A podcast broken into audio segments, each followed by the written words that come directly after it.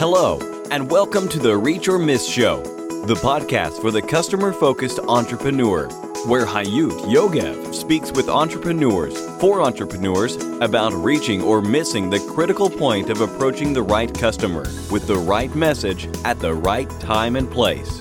The point where business success starts. And here is your host, Hayut Yogev.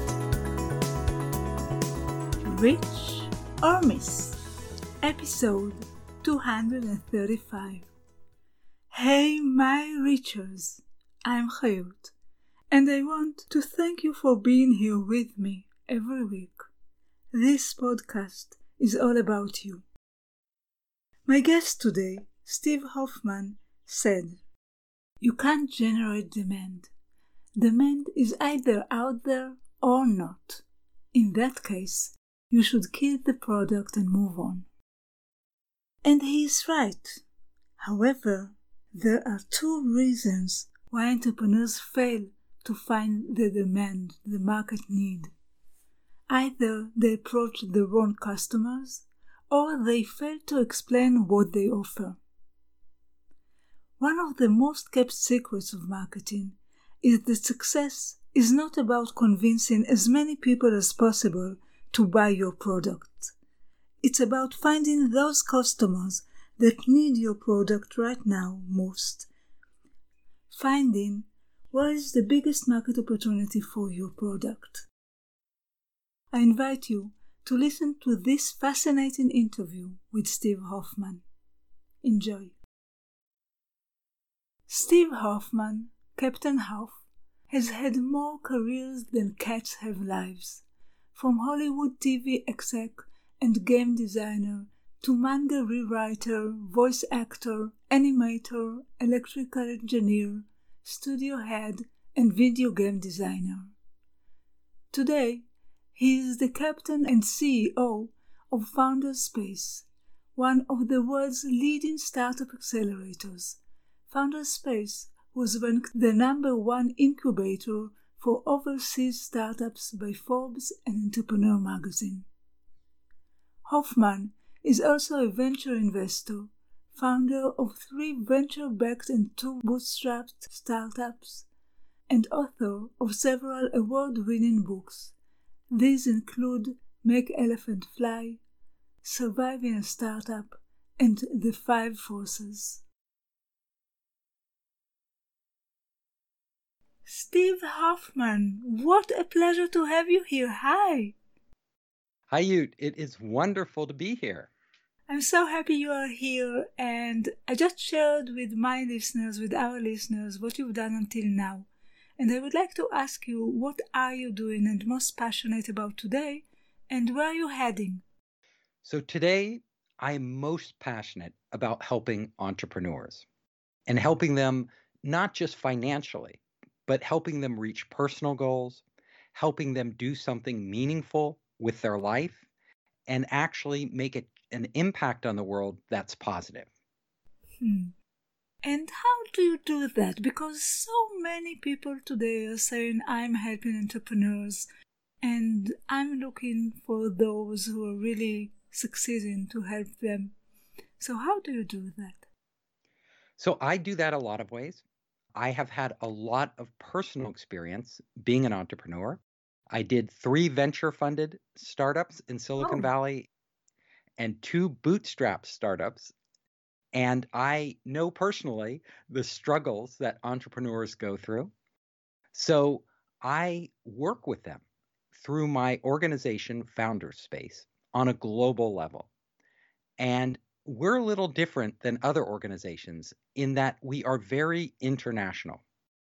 Uh, we began in Silicon Valley with US and entrepreneurs, but quickly we discovered that in Silicon Valley, there's a huge influx of entrepreneurs from all over the world. Right. So we began reaching out to different countries and not only helping them, the entrepreneurs come to Silicon Valley, and start their businesses, but also we began traveling all over the world to help them in their home countries. Wow. So, in places in Europe, South Korea, Taiwan, China, Australia, all over the world. And it has been a very fulfilling experience. Hmm, it sounds like that. And tell me a bit about your career path. What how did you start? What is the story? So I have always been passionate about creating. I I see myself less as a business person and more as a creator. So when I was a child, I began making movies. And by the time I graduated high school, I had made over 50 different movies. Wow. And and these some of these were animations, a lot of them were live action, some were pretty long, almost feature length. So it was really an experience for me.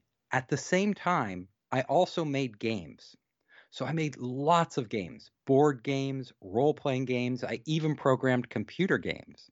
So I was always creating and I wanted to be a creator. And my father came to me and said, Son, computers are going to change the world. You need to know computers. So I went to college in electrical computer engineering. But after I graduated, I felt like my creative side was lacking. So I went I applied in graduate school to the two top film schools, one NYU in New York and the other USC in Los Angeles. And I got accepted to USC. Wow. So I got my graduate degree in film and television. And then I went off to work in Hollywood. And I quickly rose up to the position of a television development executive in a major TV production company. Hmm. And during that time, I saw that c- games, which I also loved, were merging with film and television. Games were becoming more Right. movie like.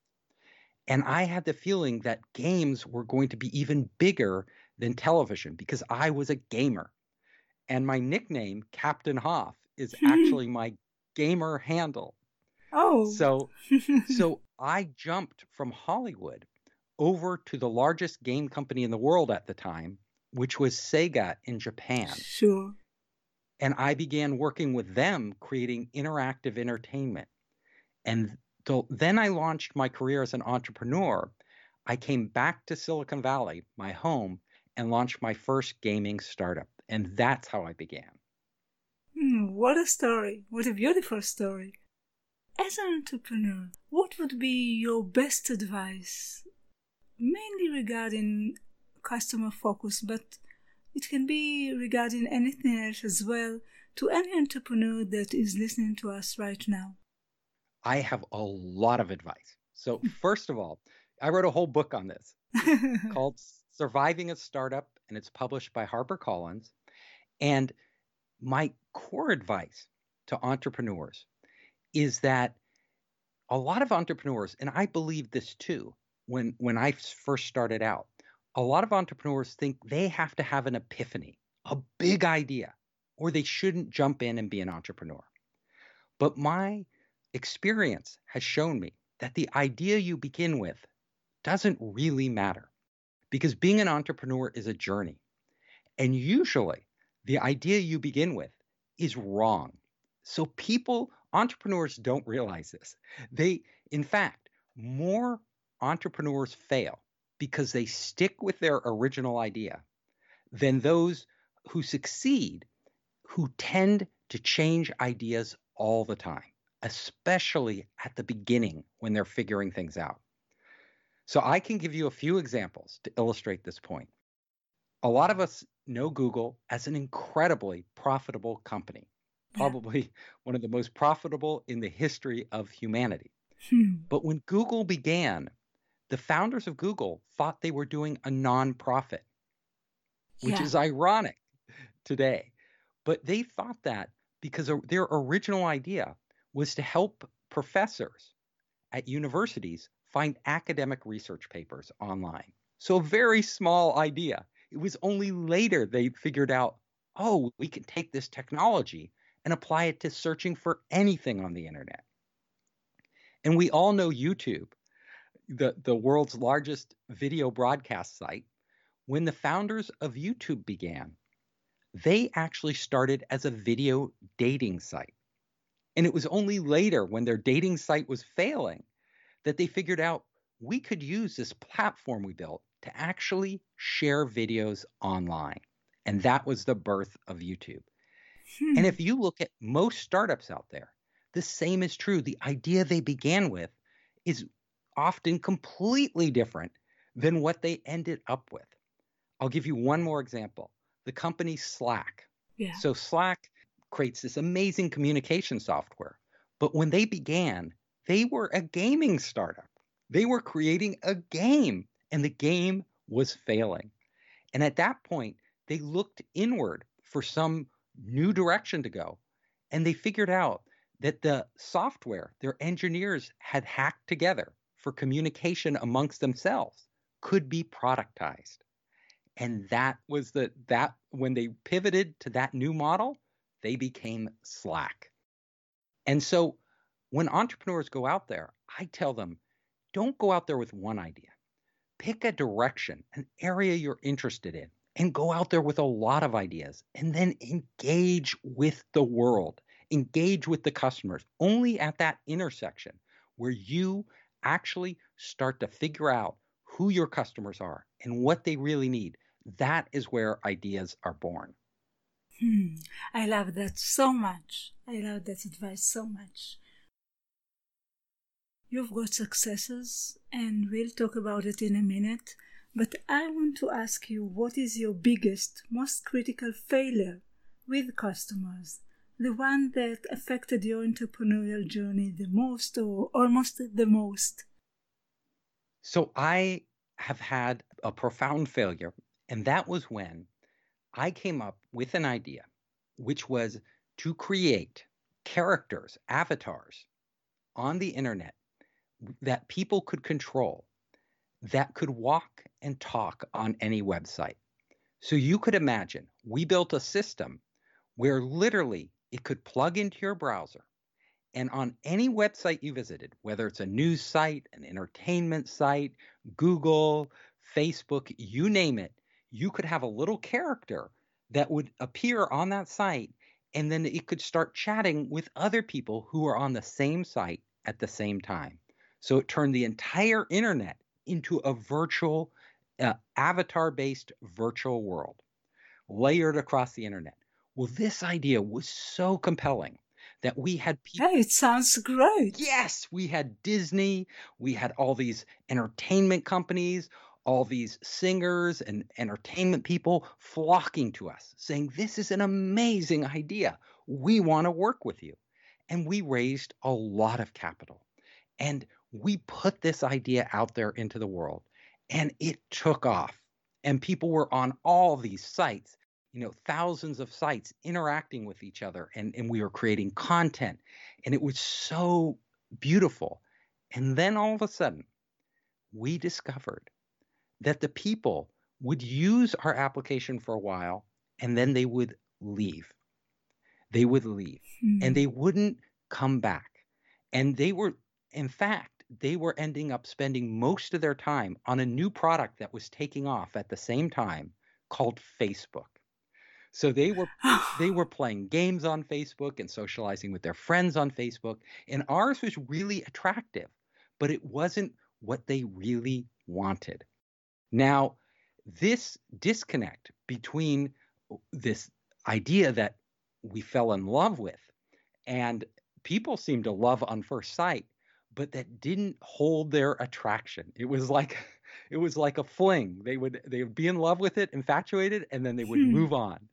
So we the biggest mistake we made was not realizing this soon enough we kept adding mm-hmm. features, changing the product. We're like, oh, if we, this is so amazing. If we can just find that magic key that'll get people to come back and stay and engage long term, because unless we had them long term, we couldn't make enough money to to acquire more customers. So we were battling against face this new network, uh, this new social network, Facebook, and in the at the end of the day, it didn't work. Like my mm-hmm. mistake was that we spent way too long trying to make this product work. And I learned that you cannot, you cannot generate demand. Demand in the world is either out there or it's not. And you can build the best product in the world. We could perfect this product, which we did. And it won't matter if people don't care enough about it. So, what I should have done in hindsight was recognize that it what that uh, what I needed to do in hindsight was recognize that it it's the core product. And if the core product isn't attractive to the customer the core product or service there is no amount of features you add no amount of changes you can make will change that fact. And you should just kill the product and move on. Eventually after oh too long, far too long, we killed the product and we moved on. But we learned a lesson. Wow. what a story. Now I want to ask you to tell us the story of your greatest, most significant success as a result of the right customer focus or something you did right about approaching your customers. I've had many, many products. I probably launched a hundred products in my lifetime. So some of them were big successes, others were uh, terrible failures, like I just described to hmm. you. One of my biggest successes actually came very early in my career. It was my first product, in fact. Now, this product was another game that I had made. And my mission with this game was I there were a lot of violent games out there that actually, uh, I believe, don't really help kids or adults uh, achieve anything. They just spend their time and they don't reinforce positive values. So my goal was to create a, a game that was incredibly fun, that could compete with all the fighting games out there, but that also taught people something. And the game was called Gazillionaire. And the role was ironically what I do today teaching people to become entrepreneurs. So teaching them how to hmm. become a gazillionaire. And I took the money I had saved, my personal savings, and I put it all into this project, everything.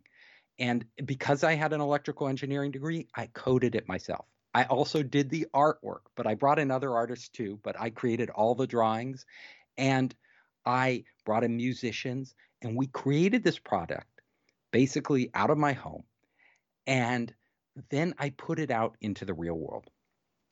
And the thing I was I learned from this is that I I I was determined to do this product no matter what. So I because I believed in the product itself, but what made it great was that I tested early on this product with people when it was not when I had no graphics, nothing else. When it was just I had a version that ran on the PC but as a text version. And I thought if I can make people in the in with no graphics and nothing else get hooked on this game, then when I add graphics, sound, rich media, this they will love it even more. And that proved true. So this product went out into the world and at the and and what happened was we had no marketing, we had no connections to anybody in the gaming world. But what happened was the people at one of the largest game companies in the world at the time for PCs, personal computers, they their testing team downloaded the game and they had the same experience that the early customers I had tested on had. And they fell in love with it. And quickly, mm. uh, the the word rose from the very bottom of the company, the game testers, all the way up to the president. And we got a call from the president. And he said, "I want your game, and I want it by Christmas." So, because they had to, they had they wanted another product to launch before Christmas, they came after us. They uh, we did a deal. They got the game and they put it out worldwide. And that made our company. So the company was called Lavamind. It was my first startup. We not only released one of these games, we released an entire series. So we had Gazillionaire, Zapitalism, Profitania, all very successful games. And they ended up not just being cons- successful in the consumer space, but they also made their way into schools. So they were used by hundreds of schools around the world, even universities for their freshman level classes teaching business started using our products. And also the prison wow. system to help prisoners, uh, you know, to educate prisoners and help them become more entrepreneurial, the California prison system adopted our product. Wow. So, how come you tried other hundred entrepreneurships or other ideas? So, these games were uh, very successful, but I was always creating new products. So, I always wanted to push the boundaries. So, like I told you, I made mm. the virtual world that layered across the entire internet, a crazy idea. I did interactive television products, which were sort of the intersection of entertainment and technology again. And we worked with all the major TV networks on that. So, and then I did lots of other products. So, I did video products, social networking products. For me, uh, my passion was always figuring out. Um, I have a philosophy uh, about creating products today, and I will tell you it. Uh, don't start creating a product until you discover the demand. I, I think it's so much easier. So, a lot of entrepreneurs out there, uh, they will envision something, but they won't go and test it early. So, they don't know if there's any real demand. But I think an entrepreneur's job isn't to create perfect products. It is to it is to identify pent up pockets of demand that aren't being met. So at any given time, and this is always changing, markets are shifting, new technologies emerging, there are new trends happening. There's always new pockets of demand emerging that nobody has tapped. And if as an entrepreneur, if you can I if you can discover one of those, it's like being an oil wildcatter, going out there and sinking wells and hoping that you hit a gusher so what you want to do is sink as many wells as quickly and cheaply hmm. as possible until you hit a gusher. And when you hit a gusher, that's when you go all in. That's when you raise money. That's when you build a team. That's when you start spending marketing dollars. But before you do that, you you keep you keep trying, keep probing all around to find those pockets of demand. Well, you know, I'm coming for marketing. And it's all about finding the demand. Everything starts there.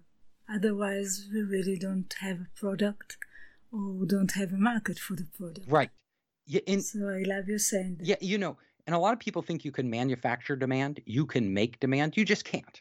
It, it either exists or it doesn't, as you know. You can spend all the marketing dollars in the world, and if there isn't a demand out there, you're wasting your money. So that is one of my fundamental beliefs. There's another thing uh, that I write about in my book that I learned that is very powerful. And that is recurring revenue. Because what I've discovered growing companies is that if you get a customer, if you acquire a customer, and as you know, acquiring customers is one of the most expensive things a company does. I mean, a company a, a company that's being successful spends more money on marketing as and their employees than almost anything else. So when you acquire a customer, that if that customer buys your product once and then leaves, it is very hard to build a business on that. Very hard to build a big scalable business on acquiring a customer once and having them go away. And this is because in most cases, the customer isn't spending enough money. Now, if they're buying a car, something, a huge ticket item like a car, then it's fine. There's a big profit margin. So you have money to go out and acquire more customers. But if they're buying a gadget or, you know, a software product, you can't really grow fast and grow large by acquiring customers that come and go. What you need to do, and this is where I see really successful businesses, is when you acquire a customer, first of all, you never let that customer go. You lock that customer in to your product. And I like to say, you don't think of it as a product, you think of it as a platform because platforms are much more powerful than products. So when a customer comes into a platform, a platform is basically an ecosystem. What you want to do is create an ecosystem where the more time that customer spends with your on your platform, the more value it creates for them and the more that they get locked into that ecosystem, needing that ecosystem. Now, I want to give you hmm. a real world example of this. We all know Salesforce is very successful, you know, CRM. Sure. But there are literally a hundred other competitors out there to Salesforce, and some of them have far cheaper products. Some of them have far more you know streamlined products for just the core CRM. They are actually better products than Salesforce at a lower price. Now, why is Salesforce still dominating? Well, because Salesforce early on understood they weren't just building a product, they were building a platform. And they invited all these third parties onto their platform to start creating value for their customers. So these if you're a customer and you come onto Salesforce, you're not only using Salesforce's product, you're use, you start adopting all these other third-party developer products and integrating them into your workflow. And at a certain point, it becomes extremely hard for you to leave because you might be able to find something better than Salesforce itself, but you can't find all these other products that go with it and work in that ecosystem. And then the more customers they bring into the Salesforce platform, the more third party developers come in to develop apps because it again it's a marketplace ecosystem like Amazon is the same way.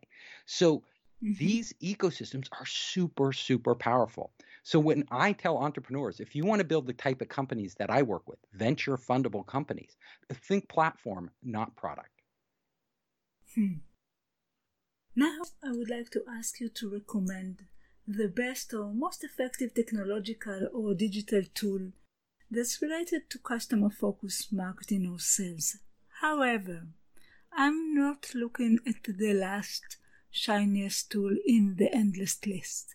I'm looking for something that really works for you and might help other entrepreneurs as well. So, I have a unique perspective. I do business all around the world, and I'm going to mention a product that I use that's an overseas product that is really powerful that a lot of people haven't used. And so first of all, we have we have our startup incubators and accelerators all over and partners in 22 countries. But China is a huge market. So we have five incubators in China, you know, one in Wuhan, Shenzhen, Hangzhou, Nanjing, Xi'an, so all across China. And in China, in order for us to reach out to customers, to do business, to do basically almost, uh, you know, a huge variety of things, including engaging our customers, we use WeChat. So uh, my, hmm. my advice to people is if they are even thinking of traveling to China, they need to get on WeChat and really understand it. It is another platform that has a very rich ecosystem. So it does everything from allowing you to communicate with friends, to allowing you to do business deals, to allowing you to engage your customers. There's all these marketing channels within WeChat, ways to market. And when you go into a store to buy something, you pay, you can pay for almost anything in China just using WeChat. Like it's a digital, you know, they're QR codes. You scan the QR code and it, and it uh, deducts the amount from your account. Very, and it's a beautifully designed, beautifully simple product. Hmm. I think it's the first time that someone is recommending WeChat, so I really love that. You know, there are many factors that affect one's success. However, I do believe that for each of us, there is one factor that really helps us win. And I want to ask you, what is your one key success factor? My key success factor that helps me win is building great teams. And I'll tell you how I do this. So, I have a rule when building great teams because I think if you're building a company, if it's a solo business, fine. You don't need this advice. But if you're building a company and it requires more than you, which is almost every business in the world, and especially if you're building big companies like the type that I invest in, big scalable companies, you cannot do it alone. So, first of all, you need to get the right people on board. But more important, well, I would say as important as that, you need to figure out how to communicate with those people. And my rule is ask, don't tell. So it's a very mm. simple rule. It means when you want people to do something, don't tell them what to do. And people are like, how do I run a business where I don't tell somebody what to do? Well, I have a challenge for all of you. I want you to try for one week for every single person you engage with, your colleagues, your your your managers, everybody in your company, for an entire week, I want you to not tell them to do anything. Just ask them. And you will get far better results. Now, how is this possible? First of all, if you see somebody and you want them to do a task that needs to get done, instead of walking up to them and saying, you know, I want you to do this and this is how I want you to do it, instead of doing that, you go up to them and say, what do you think is the most important thing we should be focused on right now? And then you hear from them. First of all, they might think it's something else that you didn't think of that is actually more important. And then you'll suddenly learn, oh, this person should be focused on that, not what I'm about to tell them to do, which would have been a distraction from that. The next thing you do is ask them, how do you think we can get this done in the best way possible? What you're doing is you're firing up their brain, you're getting them to think about it. And then you ask them, is there a way we could do it better? Is there a way we could do it faster? Is there a way we can make our customers happier? Every time you ask them a question like that, you aren't telling them what to do. You are getting them to actually take ownership because they're like, oh, my boss wants to know, is there a way we can do it faster? And they start to think about that. My boss wants to know, is there a way we can do it better? They start to become creative. So, my what you do is even if you see somebody in your company who isn't doing things the right way, you know, and usually if you see them and they're doing it the wrong way and you know you've done it a hundred times that way, you want to tell them, stop doing it that way, do it this way. Instead of telling them, hold your tongue and ask them, why are you doing it that way? Do you think there's a more effective way to do it? And you can explain to them, in my experience, I've seen this and that. What do you think? The more you do that, the more you will get your employees to be productive, to get them to be bought into the job, satisfied with the job, and actually be creative. So try that in your business, and I almost guarantee you will get better results. Hmm, love that. And my final question before I ask you what is the best way to connect with you, my final question is my mountain question. And as my listeners already know, I've been imagining this journey of entrepreneurship as climbing a mountain. You know, step after step after step, and then you're looking to reach the peak. And when you reach the peak, you want to climb a higher peak, and sometimes you need to go down in order to reach the peak. And at some point, I started to ask my guests, and that's what I'm asking you whether you ever climbed the mountain, or wished to climb the mountain, or do you have any relationships with mountains at all? So I have been climbing mountains my whole life. And if there is no mountain, I will make an imaginary mountain to climb. I think human hmm. beings need challenges. We need, we want to feel an, a sense of accomplishment. And mountains give us that. You know, when we, when, if you look at a mountain, it seems impossible to climb. And then when you get up to the top, you feel this elation that you are like there. And I do a lot of hiking all around the world. So I'm a huge outdoors person. But also, metaphorically speaking, we make mountains in our lives. So, mountains, sometimes we make mountains uh, positive mountains. Other times, these mountains become barriers. We're like, it's too big. I just can't do it. Now, you know, when I've had projects, like I told you, that didn't work out, like that, that that you know my virtual world project that didn't work out. After that project i actually went into a depression and and i created a mountain for myself saying it's just too hard. Like i put i believed in this. I put everything i had into this. I can't go back up and try climbing another mountain when i've just failed. Like i just i didn't make it that it didn't reach the top. But that was an imaginary mountain that i had made to block my own path so, what I mm-hmm. want to tell your listeners is there are real mountains and there are imaginary mountains. And what you want is if if you see something blocking you, if you, you if you're telling yourself, if you find yourself telling yourself, I can't do that, it that mountain is just too high. Remember, that's you telling yourself that. That's not reality.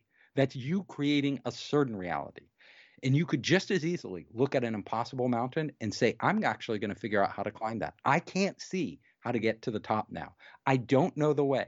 I don't even know if I'm physically or mentally capable of doing it, but I'll tell you, I'm going to try until I get there. And if you, that shift in attitude is changes everything. That perspective shift. Now, sometimes when you've just been beaten down, when you've just failed, when you've fallen off a cliff, really hard to pick yourself back up and do that. But that's what creates hmm. great entrepreneurs are the people who, you know, eh, you fall back up, you you recognize, well, that path wasn't the right one. I made a mistake there. But then you you get back up and you say there are other paths. There are always other paths to the top. Hmm. I love it. There are always other paths to the top. We used to think, or usually we think that our way or this one way is the only way, isn't it? Yes. Steve, what is the best way to connect with you for any of our listeners that would like to be in touch? If you want to reach me, the easiest way to get in touch with me is to go to founderspace.com. Founderspace.com. We have lots of educational material for entrepreneurs. There are lots of videos, an online startup kit, an online startup program, all of that. And you can also reach out to me. Just contact me from the site. And if you also if you want to reach out to me another way is I'm on every social network. LinkedIn is a great one. Just search for Founders Space or Steve Hoffman. You will find me on LinkedIn. And if you want to find my new book that's out there, Surviving a Startup, just search for it on Amazon or go to survivingastartup.com. And we will have all these links in the show notes of this interview, so you will be able to find them. Steve, I would like to thank you so much. Really, so many fantastic stories and so many clever things that uh, we can all think of. So thank you so much. Thank you for having me. It has been a pleasure. So take care. Thank you. Bye bye. Bye. Bye. And for you, our listeners, until the next time, it all goes down to this. You either reach or miss. Keep reaching your goals and vision. Bye. Thank you for listening to the Reach or Miss Show, the podcast for the customer focused entrepreneur. You can find all the information, links, and resources that was mentioned at the show in our website, reachormiss.com. See you next week.